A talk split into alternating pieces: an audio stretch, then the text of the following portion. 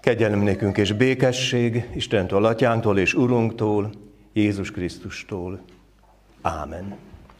Kedves testvérek, hallgassuk meg az igehirdetés alapigéjét az Ószövetség lapjairól Habakuk próféta könyvéből, a második fejezet első négy versében így olvassuk. Őrhelyemre állok, odállok a bástyára, figyelek várva, hogy mit szól hozzám, és mit felel panaszomra.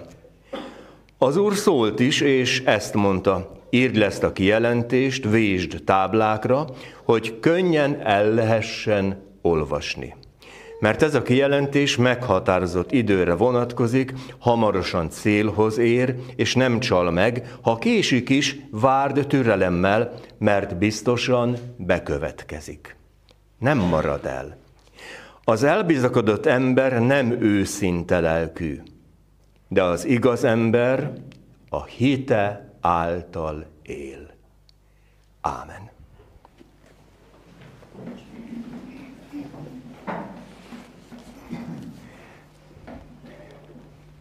Kedves testvérek, gyorsítanóra. Fölolvastam a szakaszt Habakuk próféta könyvéből. Őszintén, kinek ismerős, mag akár a név is. Nem, nem baj, csak gondoljuk meg, ez az ember, Habakuk, összesen három oldalnyi műve van a Szentírásban. Három oldal. Hát azért ez, hogy mondjam, írás szerint nem egy rettenetesen nagy teljesítmény. Na de azért meggondolom, hogy hány Nobel-díjas adna oda Nobel-díját ezért a három oldalért, ha bekerülhet a Bibliába. Mert hogy igen, hát ez, ez mégis csak rang. Kis profétának mondják, ami azt jelenti, hogy keveset írt, ja, és még egy, hát az életéről szinte semmit nem tudunk.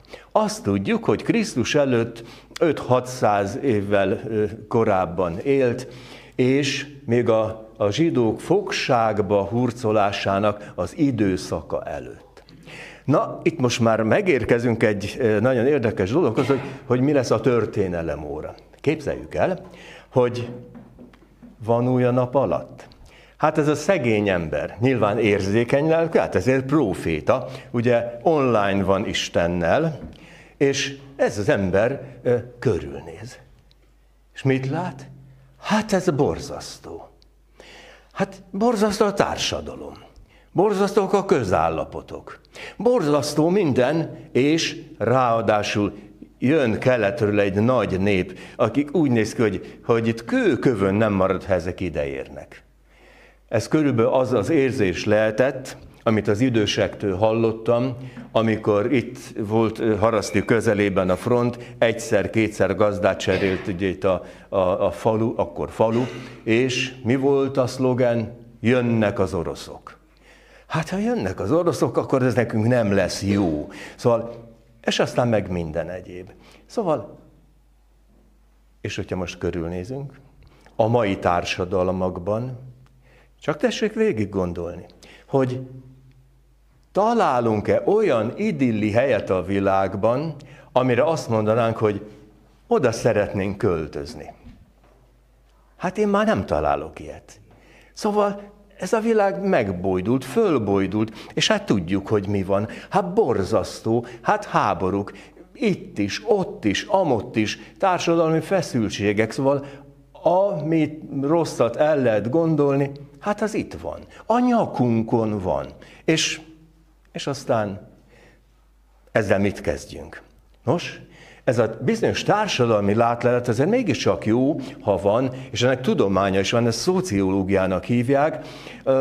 Ugye az, az a tudomány, ami a társadalom ütőerén tartja a kezét, és, és megpróbálja fölvázolni a, a, a, egy, egy ország állapotát, Magyarországot is, és, és sok mindennel foglalkozik. Na szóval Tudjuk, hogy mi a látlelet. Na, de lesz-e ebből valami jó kimenet? Lesz-e valami jó ö, kép, ami, amire azt lehetne mondani, hogy azért ez talán mégiscsak jó nekünk? Hát most visszautalok Habakukra. Mondom, semmit, szinte semmit nem tudunk róla, de azt tudjuk, hogy mit jelent a neve. Azt jelenti a neve, egyes nyelvészek szerint, hogy ölelés. És ha akarod, ez szimbolikus, nem? Hát kit ölel meg az ember? Azt, akit szeret. Tehát, hogy, hogy az ölelő ember az egészen biztos, hogy nem fog ütni. A másik verzió szerint van ilyen vélemény is, hogy az ő neve azt jelenti, hogy bazsalikom, jó illatú növény. És most, bocsánat, egy kicsit erős leszek, hogy ebbe a büdös világba legyen egy jó illat is. És mindez az Isten embere révén fog majd eljönni. Na szóval, az az érdekes tehát, hogy, hogy ö, tudjuk, miről van szó, ez a szegény próféta kesereg, de jön egy kis fordulat. Azt mondja, őrhelyemre állok. Tehát azt teszi, amit neki tennie kell. És érdekes, hogy amikor Isten valamit a szívünkre tesz, helyez. Nekem például fél évszázada jött az, hogy, hogy lelkészi pályára készüljek. Sokat kapálóztam ellene. Ezer jó érvem volt, hogy akármi legyek, csak lelkészne. Hát most itt vagyok, lelkészként. Amit egyébként nem bántam meg. Sőt, boldog vagyok, hogy ebben a hivatásban tölthettem az életemet. Na, azt mondja ez a mi emberünk, Habakuk, ez az átölelős, jó illatú ember, odaállok a bástyára, és figyelek várva, mit szól hozzám, és mit felel panaszomra Isten. Azt mondja, hogy ez a hang is kell a világba a társadalomba. És én nagyon jól tudom, hogy a középkorral már réges-régen véget ért az, hogy az egyháznak dominanciája lenne. Hogy az egyház mondaná meg mindenre azt, ami a lehető legjobb megoldás. Sőt, hát csak gondoljunk arra, hogy hogy mennyi szamárságot csinált az egyház, amikor, amikor elkezdte üldözni a, a, a természettudósokat mert hogy nyilvánvaló, a világ közepe a föld, hát küzdködött az egyház egy csomó ideig, nagyon sok mindennel nem kellett volna. Megtanultuk azt, hogy nekünk nem a tudományjal, természet és társadalomtudományokkal van bajunk, hanem magunkkal, az emberekkel. Tehát legjobban tesszük, ha nem kapálózunk, hanem elfogadjuk azt, hogy minden tudomány ancilla teológié, a teológia szolgáló lánya. És így van az, hogy, hogy ö, nagyon evidens dolgokban is azt lehet mondani, hogy igen, a teremtő kezét lehet fölismerni egy, egy, egy, egy élőlényben, egy, egy természeti jelenségben, egy szál virágban, egy ugrándozó nyusziban, és így tovább. Csodálni kell. Igen, na de ugye onnan indultunk el, hogy borzasztó az, amiben vagyunk. És az, aki az őr helyére áll, az azt mondja, hogy várom az adást. Mit üzen Isten, és aztán az Úr szólt is, és ezt mondta, írd le a kijelentéseket, vést táblákra, hogy könnyedén el lehessen olvasni, mert ezek a kijelentések meghatározott időre vonatkoznak. Olyan érdekes volt az a tapasztalás, amikor Jeruzsálemben járhattunk, és pontosan keleti oldalról, az olajfák hegyéről mentünk be a városba, hogy Jézus is bement, és úgy keletről rálátott az akkori óvárosra, és elsiratja. Mert milyennek látta Jézus ezt a várost? Borzasztónak, és azt mondja, emberek, nem ismeritek föl, nem veszitek észre, hogy ítélet alatt vagytok? És kérdezem most, fölismerjük azt, hogy ítélet alatt vagyunk? Nem biztos, hogy kénköves mennykű szakad a, a, a, a nyakunkba. Nem elég az a krízis, amiben benne vagyunk. Mondjuk a kapcsolatainkban, a, a, a megéletési gondjai, mindenben. Hát szóval ez, ez nem a boldogság szigete. Ez a világ, akár hogyan csűröm, csavarom, hát ez a világ bizony mindig ugyanaz. És az ember is mindig ugyanaz. Mert hogy jó, valamikor kőbaltával küzdöttek az emberek, most meg rakétákat küldözgetnek egymásra. A különbség micsoda? Az, hogy a legmodernebb tudomány, legmodernebb eredmény, és használják föl az élet, nem a pusztítás szolgálatában. Nos, ott, amikor az ember beér Jeruzsálembe, a, régi Salamoni templomhoz, illetve annak már csak egy darabkájához, a nyugati fal, amit közkeletűen sírratófalnak szoktak mondani. Egyébként zsidó barátaink tiltakoztak, hogy az nem sírratófal, hanem nyugati fal.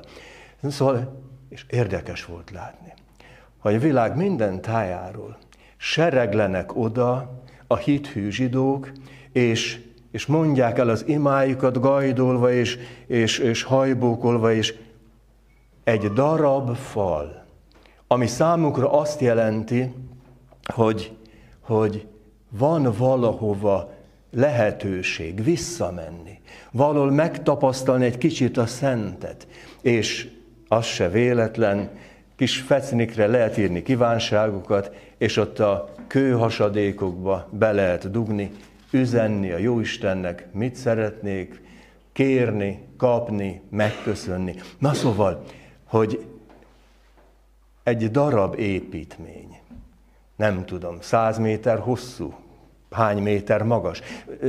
Építészetileg azt mondom, hogy jelentéktelen. Oda jár a világ zsidósága. És ott önti ki a szívét. És sokaknak az életük nagy kívánság, hogy legalább egyszer eljussanak oda. Másképpen mondom, hogy eljussak oda, idézőjelben mondom, az Isten közelségéhez. És igazából ez a nagy izgalom. Mert hogy miért jövünk templomba? Hát de miért? Tényleg miért? Szórakozni, találkozni.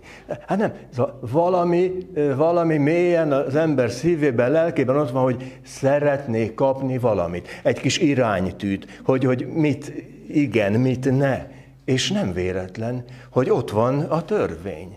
A tíz parancsolat. Hát azt még nem írta fölül senki, az érvényben van, és az emberi együttélés alapja. Aztán, amikor Jézus elmondja, a szeretet kettős törvény, szeresd Isten, szeresd a másikat, mint magadat. Na szóval, hogy, hogy ezek elvek mentén lehet éppen normálisan élni. Szóval egészen biztos, hogy vágyódunk. Vágyódunk valami után, amit lehet, hogy nem így fogalmazunk meg, hogy, hogy igen, Istenre van szükségem. A modern ember szókészletében ez nem nagyon van így benne. De emlékszünk a képzelt riport egy amerikai popfesztiválról? Valaki mondja meg, hogyan kell élni. Valaki mondja meg, hogyan nem. Hát ez az. És a kettő számomra egy összeér. Valaki mondja meg. Mert, és kited az, hogy ha csak a magam ösztönei, érdekei szerint élek, akkor abból egészen biztos, hogy jó nem fog kisülni. Mert hogy, mert hogy az én vágyaim, azok arra valók, hogy engem szolgáljanak. Az, hogy mindenki másnak rossz, hát mit érdekel engem? Modern életfilozófia. Nem. Egy normális emberi közösség úgy működik, hogy összecsiszolódunk. Nagyon kedves, idős házaspár volt, 50. házasság évfordulójukat ünnepeltük, ez még Pécsi történet,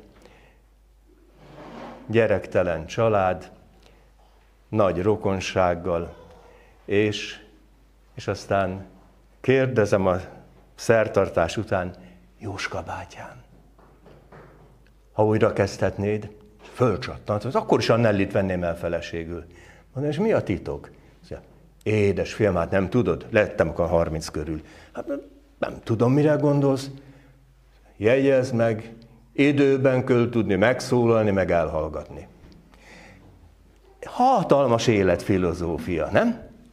Hát igen, tehát hogy, hogy, hogy nem úgy van, hogy, hogy, hogy megyek, mint a tank, és akkor nem. Időnként hallgat az ember, időnként szól, időnként tesz, és itt érkezünk el a legizgalmasabb részhez, amit Habakuk, ez a átölelős, jó illatú ember, úgy mond, hogy az elbizakodott ember nem őszinte lelkű.